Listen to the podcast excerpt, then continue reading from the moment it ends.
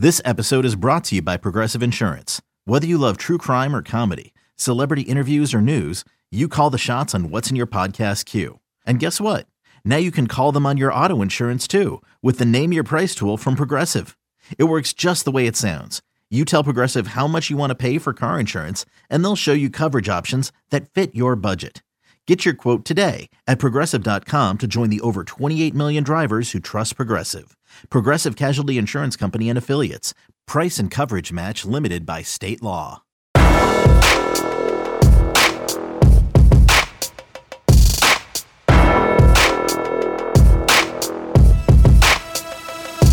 Welcome in, everybody, to the flagship podcast. Another edition, uh, May 5th, Cinco de Mayo. I am Chip Brown of Horns 24 7, joined as always by our fearless leader, the managing editor of Horns 24 7, the one and only Taylor Estes. Taylor, how are you doing? I'm doing well, Chip. How about you? Well, we got these fancy new microphones. So I'm, I'm, I'm like, wow, we're, we're fancy today so those of you who are listening, just know we have uh, new microphones for those of you watching us on the 24/7 Sports YouTube channel. You can see these microphones actually on screen. Mm-hmm. But uh, Taylor, it's it's been an interesting week. We had the NFL draft over the weekend. We'll get into that. We've um, Greg Kelly, the wrongly convicted former Leander safety, who actually went to Texas for a semester and tried out for the Longhorns last year, but they didn't take any walk ons because of the pandemic. And then he got a scholarship to Eastern Michigan, is in the transfer portal, hoping to come back to Texas and walk on because he's married and his wife, Gabri, is uh, with the Move Dance and Fitness Academy in Cedar Park. They've been apart for a year and he's ready to to come back and be with his wife. And so uh, we touched on that in the morning brew this week at Horns 24 7. And of course, big things going on with UT baseball this weekend, taking on TCU for first place in the Big 12. So we'll get to all of that. And of course, more Texas football because football season never ends here on the flagship podcast with uh, myself and Taylor Estes. We talk football year round, baby. So, um, Taylor, I guess we'll we'll start off with the NFL draft, and Sam Cosmi goes in the second round of the Washington Redskins. Joseph Ossai in the in the third round to the Cincinnati Bengals. That poor guy. I was hoping he'd end up with a a franchise that actually tries to compete to win playoffs and championships. Um, and Ta'Quon Graham in the fifth round to the Atlanta Falcons, the defensive tackle from Texas, uh, safety Caden Sterns, who said, I will be the steal of the draft, goes in the fifth round to the Denver Broncos, and quarterback Sam Ehlinger in the sixth round to the Indianapolis Colts. Taylor, come on. Yeah. I mean, this is the, I think it's only the second time that Texas has had um, five players drafted since 2010 the last time being in 2015. But yeah, you know, I, I felt the same way about Ossai, you know, and I was I was a little surprised, honestly, that he went to, you know, in the third round. I thought for sure he would be a second round pick.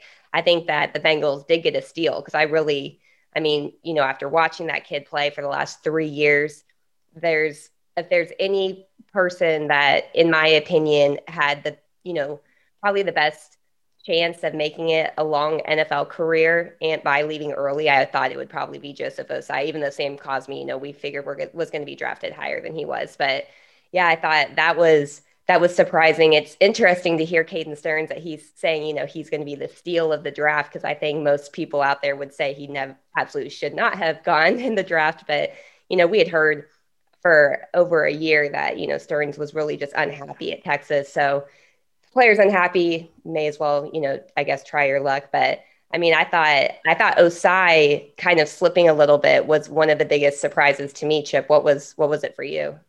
Yeah, and I I talked to some scouts who felt like Ossai because he didn't have crazy production. I mean, he never had more than five sacks in a season. Um, he's a guy you really have to study on film, and he's not you know, he's not Jadeveon Clowney as a pass rusher. He's not one of the, you know, he's not a, a huge guy. He's 6'4, he's 230, 235. He's just super athletic and and has a great motor. So I think he's a 10-year guy, but I heard from NFL scouts who said he doesn't have freakish measurables. He doesn't have like elastic long arms like Charles Omenihu and and things like that. And he doesn't have the 10 sack season or the 13 sack season that that scouts look for and and sell to their their general manager or their owner. Um, but I was hoping he would end up with a team like the Minnesota Vikings with a defensive minded head coach or the Baltimore Ravens or even the Cowboys because the Cowboys have needs on the defensive side and they they went after linebackers. They drafted Micah Parsons from Penn State and Jabril Cox from LSU who transferred to LSU from North Dakota State. And I know some scouts with the Cowboys liked Joseph Ossai, but they said they would probably find value in him in the third round, which I thought was interesting because I I think Joseph Ossai, like I said, I think he's a 10-year player. He just he loves the game. He wants to be great. Those are the things that it takes to be a 10-year guy in the NFL. I think it's um, you know, I think it's interesting. Ta'Quon Graham goes in the fifth round to the Atlanta Falcons, and he's going to learn from a guy um, Grady Jarrett, who also went in the fifth round from Clemson and then went on to get a $68 million contract and is now a Pro Bowler. So if you need any reassurance that a fifth round pick can develop into a, a second contract guy, a Pro Bowler, you're working with him, you're learning from him. And I think that's great because I think Ta'Quon Graham and, and Caden Sterns, both their their best football is still ahead of them. Ta'Quon Graham played the four eye and and then he finally got to play the three technique and and he didn't have great numbers, but again, he's he's big, strong, he's got a motor, he's athletic, he's explosive. He just needs to be coached as as to how to to play the three technique and cut it loose when he needs to cut it loose. And and Caden Sterns going to Denver. How about that? He's going to be competing with PJ Locke. Yeah. Um, to to probably replace Kareem Jackson, who's you know a 12 year veteran who played corner in the NFL. Now he's at safety, but he's long in the tooth. We know how that goes. Teams are always looking to get younger and cheaper, and and hopefully better, not just cheaper like the Bengals. and then Sam Ehlinger going in the sixth round to the Indianapolis Colts. Now that's a that's a great spot for him because he's got to beat out Jacob Eason to be Carson Wentz's backup quarterback. He's got a lot of similarities to Carson Wentz from a you know dual threat, tough guy, can can take a pounding and keep going. Obviously, he's got to show that he can make all the throws but he's got an offensive minded head coach in Frank Reich, a former quarterback who was with the Eagles when they won the Super Bowl with Nick Foles. And then he gets the head coaching job with the Indianapolis Colts. So Ehlinger's got a great opportunity there, even though he's a sixth round pick. And you tend to think, oh man, the odds are against a sixth round pick. Tom Brady was a sixth round pick, by the way. So there's some opportunity in there. And Sam Cosmi going to Washington how about going up against Chase Young and Montez Sweat and all the stud defensive linemen that Washington has every day in practice. Now, I've talked to scouts who say Cosmi's a right tackle. He's not a left tackle. He's either a right tackle or a guard. Um, but we'll see. Either way, that's kind of how Connor Williams went too. He played left tackle at Texas, ended up being a guard with the Cowboys. And and that's fine as long as you find a home and and you're drawing a paycheck because uh, Colt McCoy, who just signed a one year deal with the Arizona Cardinals for his 12th season in the NFL, is a multimillionaire because he was able to stick with a roster and make some plays when he got his opportunities. And that's all it takes. If you're a backup quarterback, you can come in and lead your team to victory when the starter's down man, that will buy you another year in the NFL and another year and another year. So it's it's opportunity time for these guys. Yeah, and I always kind of joke that the best job in the NFL is being a backup, a career backup quarterback because you're not taking the beating, you know, being on the field and you must be good enough that teams rely on you if, you know, the starter goes down, but you still pocket millions of dollars. Like, I mean, what's the league minimum now? And quarterbacks usually rarely get the league minimum. They'll usually if they're the backup get more than the league minimum. I think the league minimum is still like $500,000 a year. So, I mean, yeah, I think that that's a good For a rookie. Yeah. And then mm. as they play more years in the league, it goes up. And I think the veteran uh, minimum is, you know, almost $2 million. So it, the longer you stick in the league, that, yeah. that paycheck goes up. Yeah. And you're not getting hit, still have your brain function. I mean, yeah. not bad. I think, I think that's a pretty, you know, nice deal a little bit. And I know some, you know, people who have hated on Colt McCoy for it. It's like he's making millions of dollars to not get his brains bashed in. Okay. I'm good with it. If I were Colt, I'd be like, let's go. You know, I'll do this yeah. I'm 40 or something. So Absolutely. yeah, but I thought um, you know, I, I think that I thought one thing that is interesting, Chip, to me is, you know, Sam Cosmi becomes the second offensive lineman drafted since 2008, joining Connor Williams.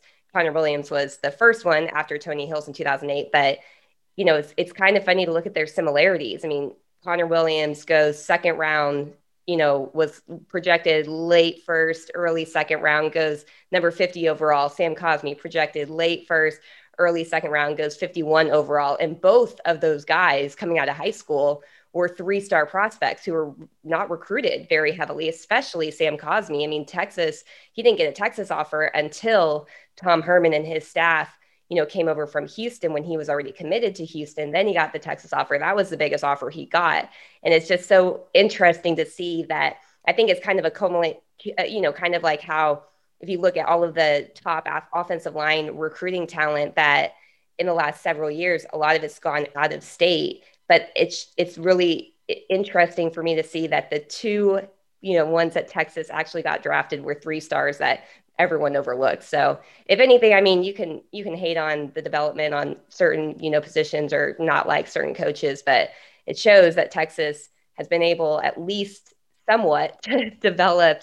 Uh, you know, raw, raw, diamond in the rough type of talent into NFL draft picks when it comes to offensive linemen. So that's uh, interesting. But hopefully, I think Texas fans will look at what Kyle Flood has done, you know, and Steve Sarkisian has done with developing talent on the offensive side of the ball. And maybe that'll, you know, they'll be able to keep some of the best guys in the state and get some five stars. But still, I always love seeing the guys that were the three stars that somehow surprise and become, you know, day one, day two type of draft picks because it's kind of rare nowadays, you know?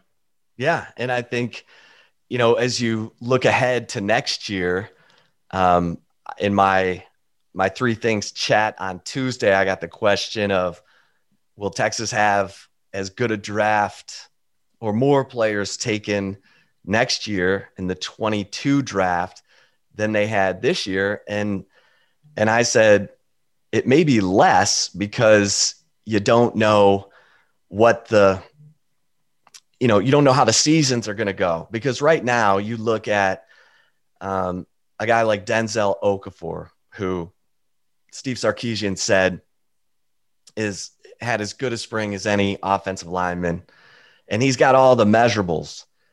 Does he? Does this offense have a, a really good year with Bijan Robinson and you know one of these quarterbacks excelling in this offense and and Jordan Whittington and Troy Omeire put it all together and and and then do they get the benefit of the doubt for having worked with Kyle Flood, just like you said. I mean, Alex Leatherwood went in the first round to the Las Vegas Raiders, and a lot of people had him rated in the second or even third round because he's a little stiff.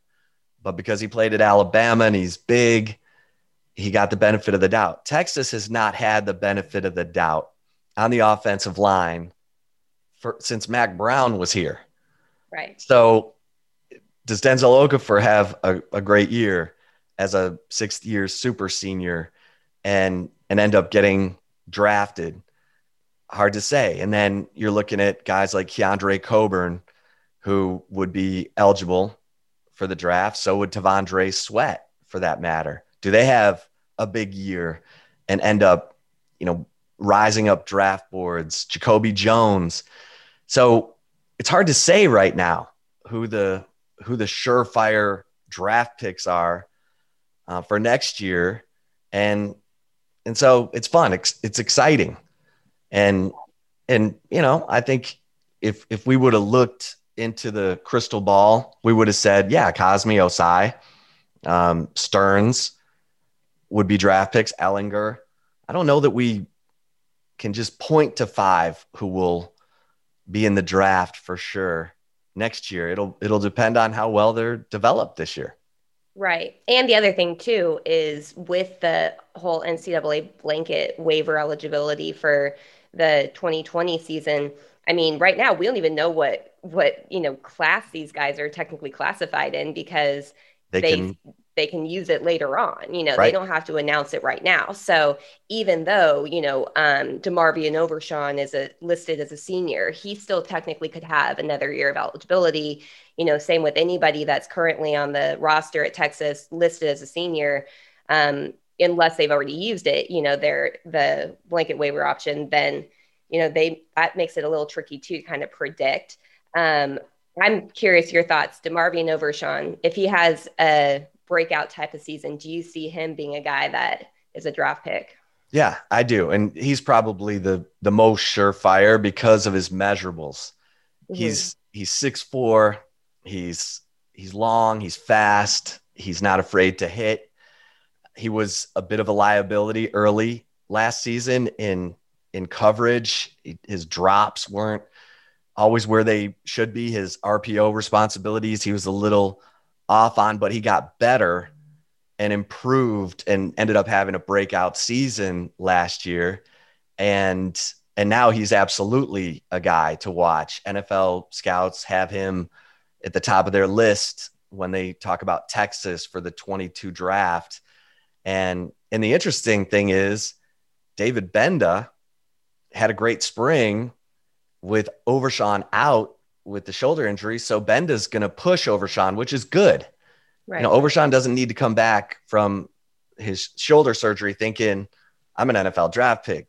You know, he needs to grind. He needs to to fight and claw and scratch and and have to get better because that's what that's what the NFL is looking for in addition to the measurables but his measurables the fact that he's long he's six four he can run that's going to get him drafted for sure. And Overshown's yeah. probably the highest, the highest upside draft pick for for Texas. I mean, if he really blows up, people are going to compare him to Isaiah Simmons, the Clemson kind of versatile gadget linebacker who's built a lot like um, Overshown. In fact, when Tom Herman's staff sold Overshown on the move from safety to outside linebacker, weak side linebacker, it was Isaiah Simmons at Clemson that they used as the example because Simmons ended up being a first round pick.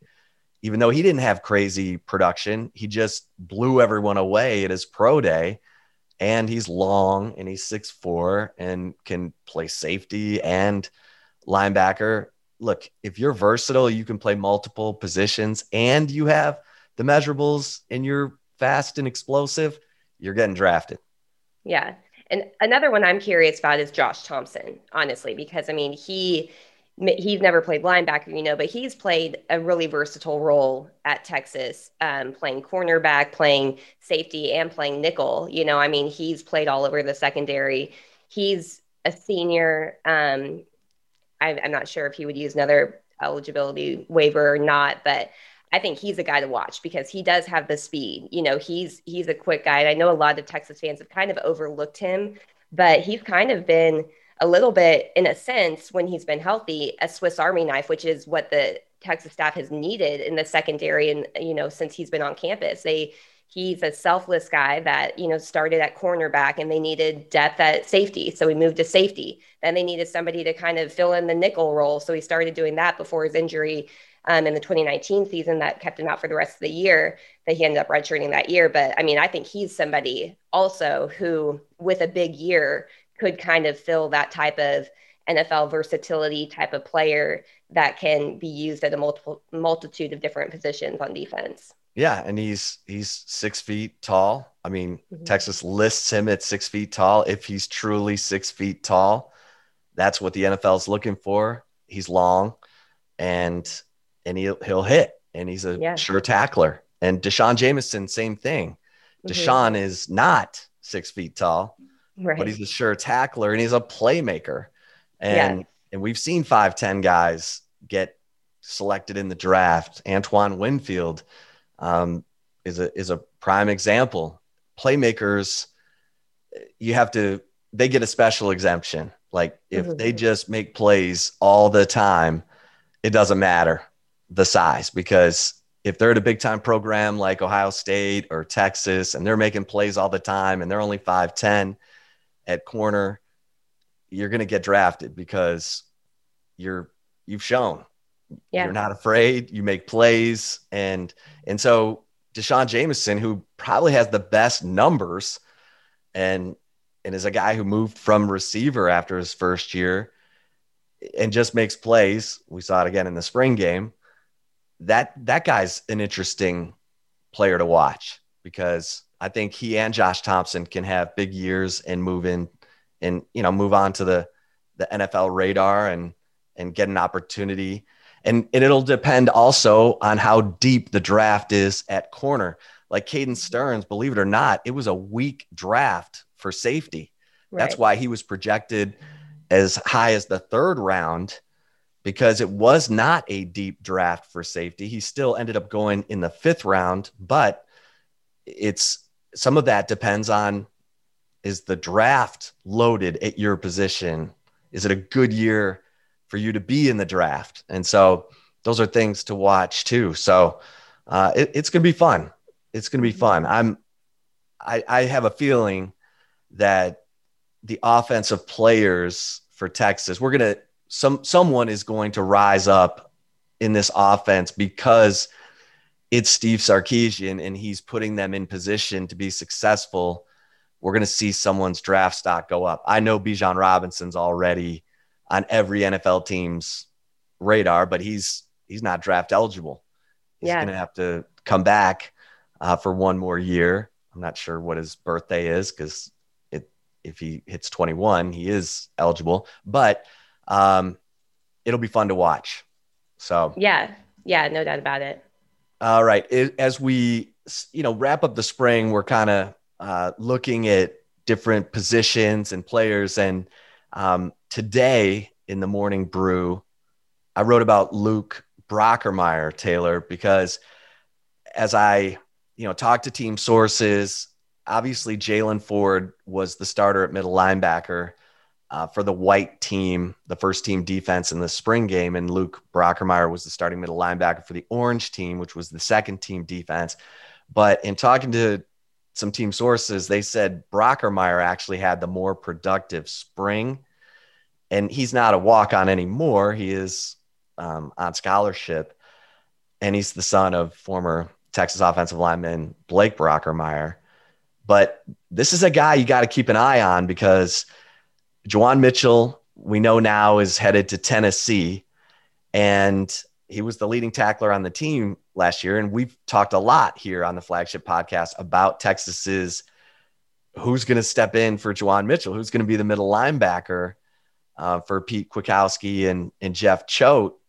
And Sark mentioned David Gbenda, who what played he played weak side linebacker the whole spring. He really didn't play much in the middle, but they think he's smart enough and in a uh, you know got the physical tools to play middle, even though he's you know he can get lost a little bit because he's more of a speed guy than a physical guy. But Luke Brockermyer is a guy we got to keep an eye on because he had a pick six off Hudson Card in one of the scrimmage situations in the spring and had you know, he had a few tackles in the in the spring game, but you know, they wear those shoulder pad sensors. That's how they measured the work of the player for guys like Roschon Johnson and Joseph Ossai, who they have to monitor how hard they're going so they don't cramp up or or get injured, they they would kind of put them on a pitch count because they can watch these sensors in their shoulder pads. Well, Luke Brockermyer was regularly the top, you know, he had the top work production from those sensors among the linebacker group. So that's that's something that we got to keep an eye on. I, I, know Texas fans cringe when they hear former walk-ons in contention for a starting job. We talked about Kai Money, Kai Money, uh, yeah, a, a, while ago. But again, I'm hey, Hunter Renfrow at Clemson was a walk-on receiver and caught three passes in national championship games, including the game winner over Alabama in in 2017. So, um, you know, look, it's about production and consistency, and Luke Brockermyer is the guy we got to keep an eye on. Hey, maybe he can get his brothers to come uh, from Alabama, Tommy and James Brockermyer. That's right. Yeah, Sark thought he was going to be coaching a Brockermyer or two at Alabama. Yeah. Now he's coaching a different Brockermyer at yeah. Texas, but they're on all a different kinfolk. side of the ball. yeah, right on the on the different side of the ball, and that's um, you know obviously the elephant in the room when we talk about middle linebacker for Texas. I'm just going to call him PG Taylor because I can't pronounce Pele Pele Gaoteote from USC, uh, the 6'2, 250 pound linebacker for the Trojans who's in the transfer portal and has Texas high on his list. And Mike Roach, our man at Horns 24 7, has said he thinks Texas is in good position on this one. Now he's had concussion issues. He missed almost a whole season because of a concussion, excuse me. And and we'll see if if he's all cleared and ready to go and all that. If he is, that's a guy who's got experience, who's played in big games, and he's a hitter. I mean, he's a downhill physical player, and he would probably jump right to the top of the list in that competition at middle linebacker. And and my goodness, Texas has five transfers so far, and four of them are linebackers or outside linebackers who can rush the passer. Um, and so, if, if, that doesn't tell you where their their point of emphasis was, uh, having to replace guys like Joseph Ossai and now Juwan Mitchell, uh, I don't know what to tell you. But this is that's another factor that you have to keep an eye on. I imagine as USC wraps up its spring semester, we're going to get the word on where uh, Pele is is is headed. But um, that's that's another uh, player to keep an eye on. I was just looking at USC's uh, roster, trying to see if they had a pronunciation guide for his name, and they don't, of course not. But yeah, yeah, that's definitely one to to keep an eye on. And I mean, that's a guy that could be versatile too. I think, and you know, I feel like USC has kind of been the the Texas transfer destination. Maybe they'll get it on the other end, you know, with a right a little trade. Okay, mm-hmm. you yeah. take Keaontay Ingram and Malcolm Epps. We'll take uh, PG and Xavier Alford. yeah, yeah. Well, and one thing on Malcolm Epps, now that we know he's going to USC, I don't get this at all. Like, you're in a Steve Sarkisian offense. They're coaching you up. They they've told you, or if you've done your homework, you know that they use multiple tight ends, different kinds of tight ends, because that's how Sarkisian sets his motion and you know sets the eye candy for the defense. And if you can catch, they're going to get you the football. I don't understand why you would pack up and go start over. I get it if Tom Herman is still the coach and you're feeling frustrated or you're feeling like there's a, a, a ceiling because the tight end never was featured. I mean, I'm sure Cade Brewer and Jared Wiley are hoping, you know, hitting the floor on their knees every night before they go to bed saying, please, Lord, help Steve Sarkisian to think of the tight end as he's drawing up plays mm-hmm. because he's done it. I mean, Jaleel Billingsley was a guy last year who's very much like Malcolm Epps, very much like Juan Davis now, um, who is kind of a situational guy, six four guy, 230, fast, not not a great blocker, but they would motion him and and he got he caught touchdowns as a sophomore. So I don't get Malcolm Epps, who apparently had the nickname Kool-Aid because every he was he never you know he never showed any emotion. He was kind of too cool for everything apparently.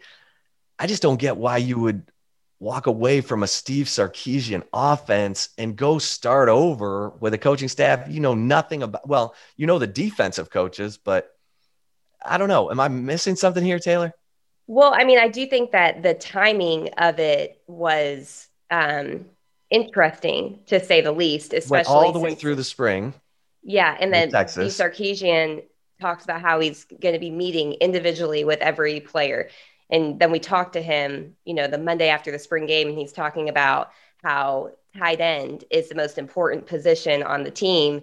And I think it was either that day or the next day that Malcolm Epps entered the portal or, you know, announced that he was going to enter the portal.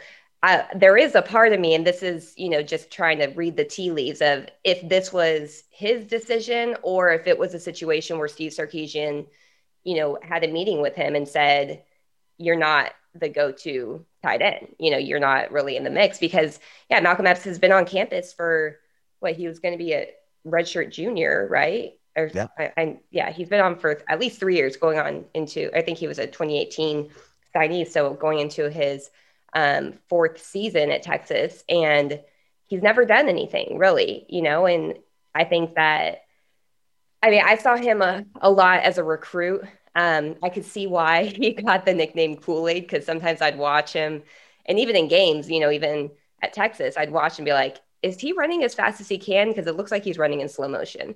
And I think that was just, you know, his effort level. So there is a part of me that kind of the skeptical, you know, um, part of me is probably looking at this like maybe this was an encouraged move from the coaching staff. I don't know. I mean, maybe we'll see. But yeah. I, I kind of think that the timing was coincidental at best. Yeah, I mean, there's competition. I mean, mm-hmm. Gunnar Helm is here, Juan Davis is here, and Ja'Tavion Sanders is coming. But you're the veteran. You you should have the secrets. You should have the you've got the knowledge and, and experience to compete with those guys. And he didn't want competition apparently, or he was promised less competition, a faster route to the to the starting lineup at USC. I don't know, but that that to me was a little curious because look, Jared Wiley's not setting the world on fire as a blocker. I mean, he looks pretty running down the field and catching the football, but he's got to get better as a blocker and and and Juan Davis and Gunnar Helm are I mean, they need to go through the the off-season weight program or at least this summer try and get some weight on so that they're a little bit they can at least you know get in someone's way as a blocker.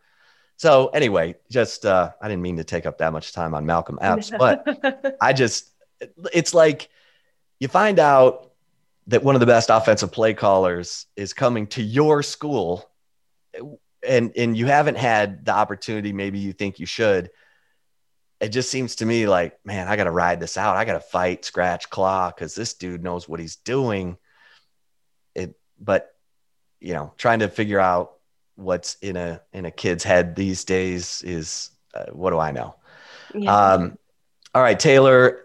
Before we get to love it or leave it, Texas basketball still waiting on the decisions of Greg Brown and and Jericho Sims, and we we talked about Dylan Disu, the the 6'10 uh, big man from Vanderbilt, who's from Pflugerville Hendrickson, is on his way to Texas. And that would certainly help uh, lessen the the blow of losing both Brown and Jericho Sims. I got to think the longer this drags on, the less likely it is that these guys are going to come back. I, am surprised. I mean, if they were really seriously wavering, they could say, I'm going into the draft without an agent. Right. And and see how it goes.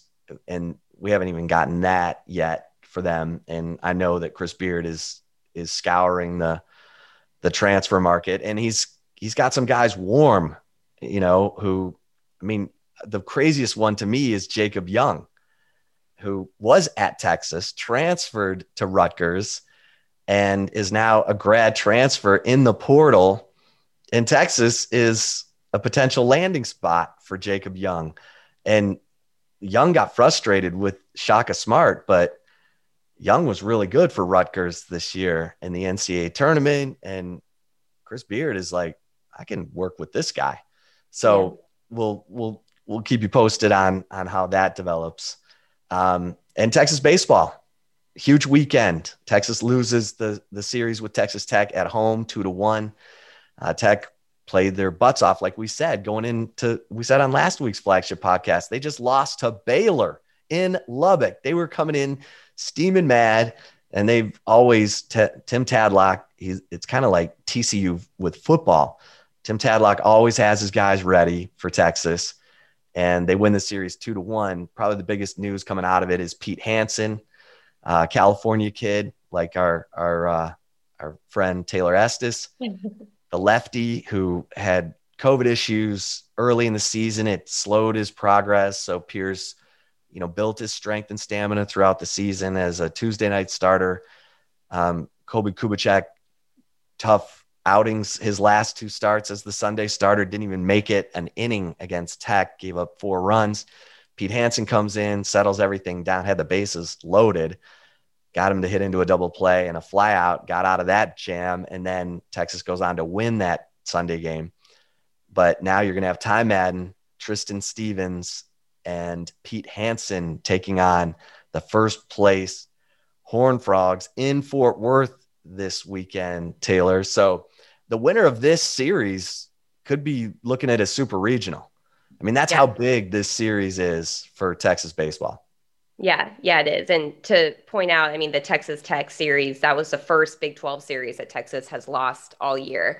Um, you know, they've been kind of riding high on a lot of wins. Um, but yeah, this is, you know, we kind of pointed throughout, you know, for the last several weeks of the flagship that we've pointed to, you know, the middle of the kind of schedule for Texas was a little bit more of the cupcake part of the schedule. And then it was going to really increase the competition towards the, uh, you know, later in the season. And that's, I think, what you're going to see. And with TCU, I mean, they're always, I feel like, in contention, you know, I mean, I know it hasn't been every single year, but that's definitely a baseball program that has turned out some really, you know, talented uh, pros, you know, people that are still in uh, Major League Baseball too. So, yeah, this is going to be definitely a challenge. And it's going to be interesting to see how the new pitching rotation does work, especially when you are changing it before, you know, arguably the the most tough, the toughest series, at least in conference play for Texas.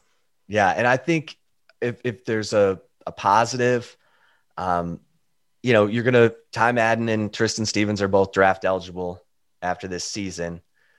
But look at the freshmen who are stepping up because you got Tanner Witt, who's probably your best middle reliever. He's the guy who, when things go sideways for the starter, David Pierce turns to first. He's the fireman who comes in. And and then you've got Aaron Nixon, who's the closer as a freshman, true freshman and has been he, has been a bulldog. He's got 6 mm-hmm. saves. I mean, he's the guy, and that's a tough role um, to fill. Obviously, you're the guy who has to come in and get three outs and and you know walk into any situation, and and he's shown he's got the mental toughness for that. And then you had Lucas Gordon go on Tuesday. He only went three innings, but he he threw three shutout innings. The only reason they took him out is because they want to have him available for TCU this weekend. So they cut him short. He was he was dealing.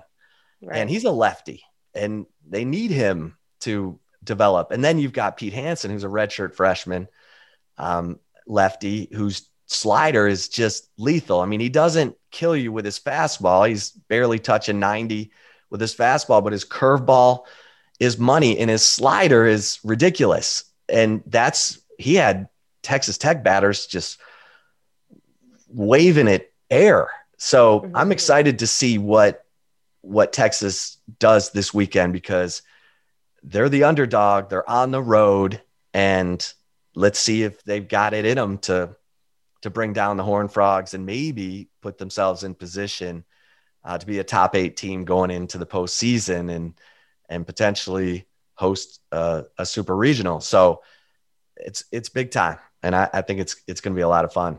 All right, Taylor, you ready for some love it or leave it?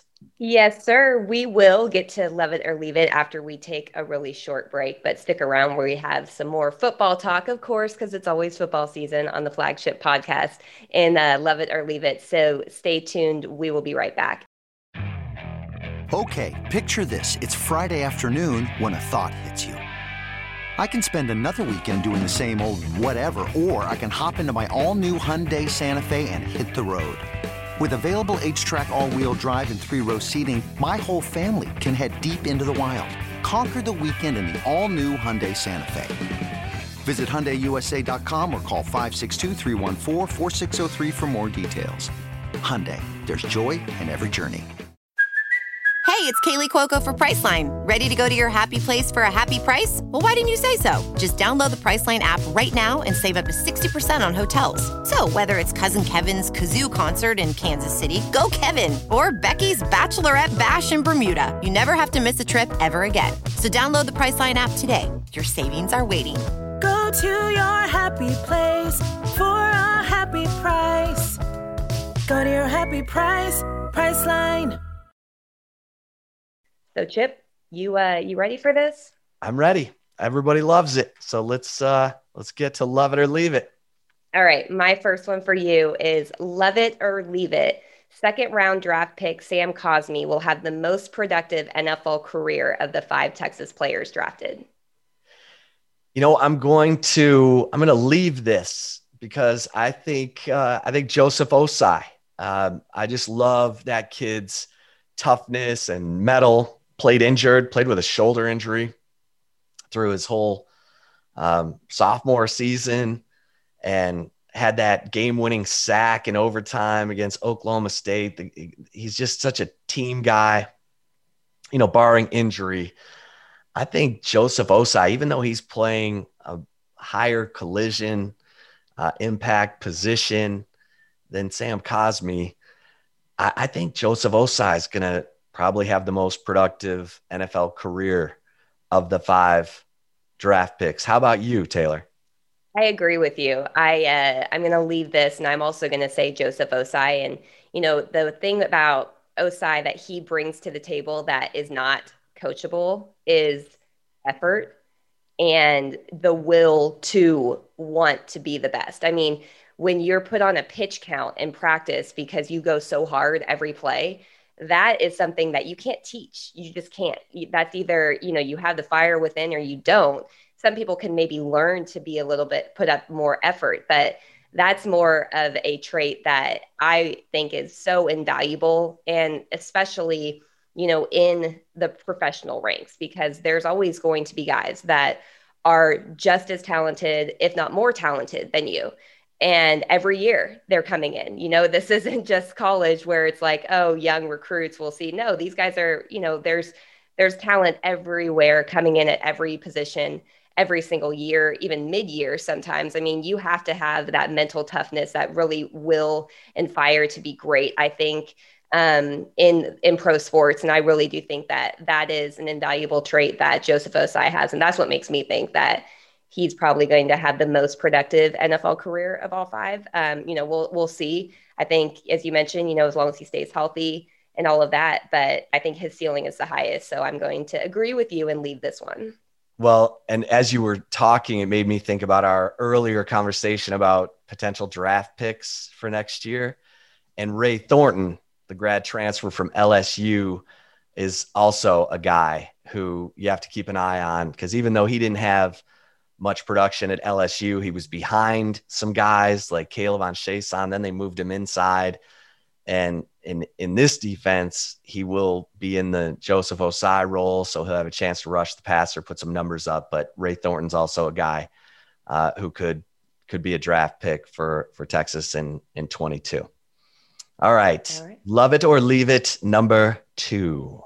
Number two is love it or leave it. Luke Brockermeyer is a legit threat to replace Juwan Mitchell at middle linebacker in 2021. I mean, he is right now, but I think that uh, our man uh, Pele, Pele Gaoteote, PG, PG from USC. So that works. PG from USC uh, is going to have something to say about this because I think that he'll, I think he ends up at Texas and and because he's 6'2", 250 and Steve Sarkisian and and uh, Pete Kwiatkowski are used to bigger guys who can hammer at, at, the middle linebacker position, come downhill, blow up blocks by a fullback or a tight end coming through the hole.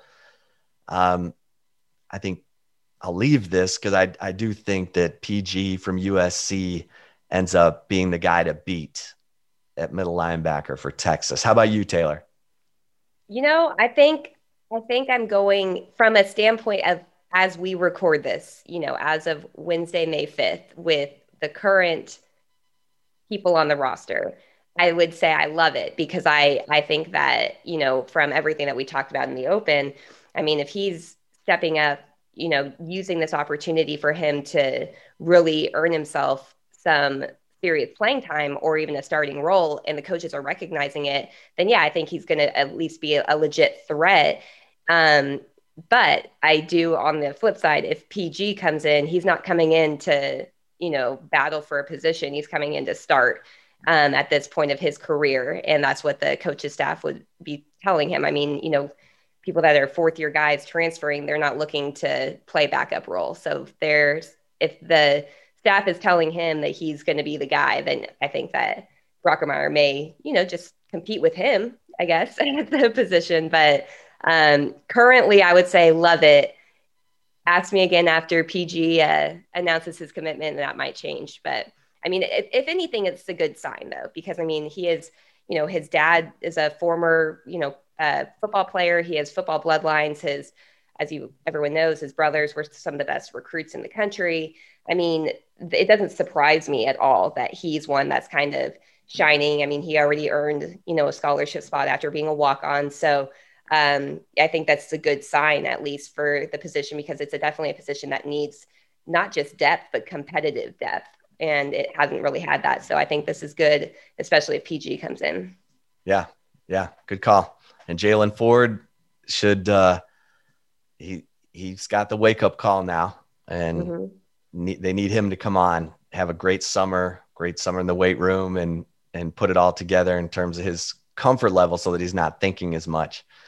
All right, love it or leave it. Number three. All right, my final one for you is love it or leave it. Sam Ehlinger beats out Jacob Eason as the backup quarterback to Carson Wentz with the Indianapolis Colts. I'm going to love this. I'm not counting out Sam Ehlinger. This guy is a warrior and He's tough. He's got that moxie. He's got that leadership ability. He's going to get coached up by Frank Reich and and Jacob Eason. I just haven't seen enough of Jacob Eason to feel like he's done enough to to keep his spot in the NFL. Um, it's not going to be easy by any stretch because Eason has he was in Cleveland. He he got to start, you know, a game or two.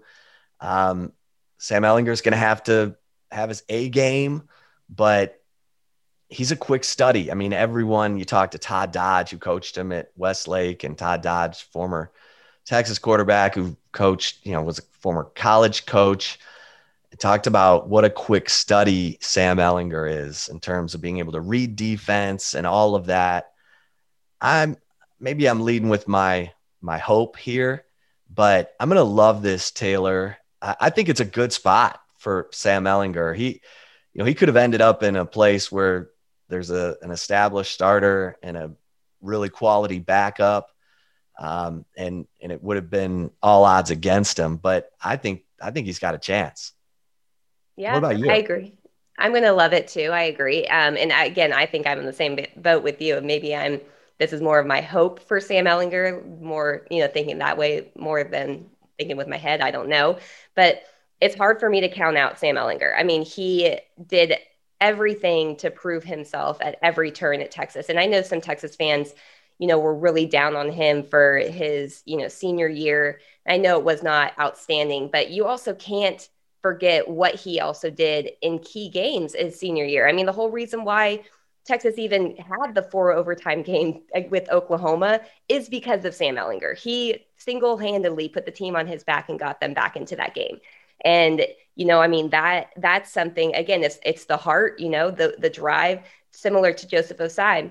You can't teach that. And Sam Ehlinger has kind of, oftentimes in his you know playing career, I feel like kind of been an underdog a little bit um, you know, took him how many visits to Texas and camps at Texas before he even got an offer, and that was his dream school. So, you know, I think that he he definitely has the potential to do it. I haven't really seen much from Jacob Eason. I remember when he was a recruit and everyone was, you know, enamored with him, but I do feel like this may be a sign of what the Colts feel about Eason if they're going to draft Sam Ehlinger, you know, to kind of push him because what Eason's only been there since recently, right? I right. mean, he was 2020 pick, draft pick. So yeah, I think that that maybe is, you know, maybe it's a sign that maybe the Colts aren't as thrilled with Eason as uh, they thought they would be as a quality backup. So I'm going to love this, Sam. I'm always going to root for him. Uh, he's one of my favorite players and recruits I think I've covered. So I'm going to always, you know, want the best for him. And I do think he does have a legitimate chance to at least, like I said,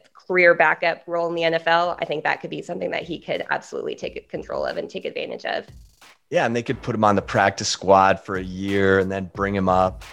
And and so I I have a feeling that Sam Ehlinger is going to be on that that Colts roster in one way, shape, or form by the end of uh, fall camp. Um, all right, Taylor, good stuff this week here on the flagship podcast. We uh, appreciate everyone listening in, as always, our flagship podcast, Mafia.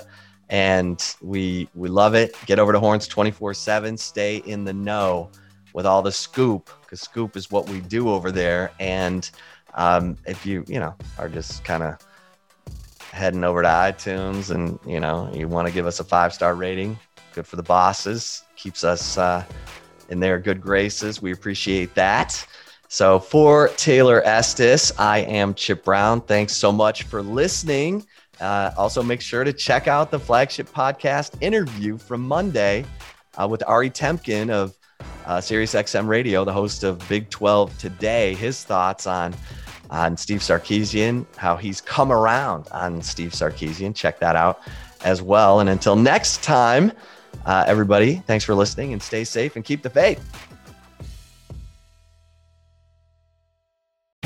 The baseball season is in full swing, which means you need to listen to Fantasy Baseball Today, part of the CBS Sports Podcast Network. Join Scott White, Chris Towers, and me, Frank Stampfl, every weekday as we recap every player from every game. We'll talk waiver wire ads, drops, players to trade for, prospects who could make an impact, and everything in between. Make sure to download and follow on Apple Podcasts, Spotify, the Odyssey app, and everywhere else podcasts are found.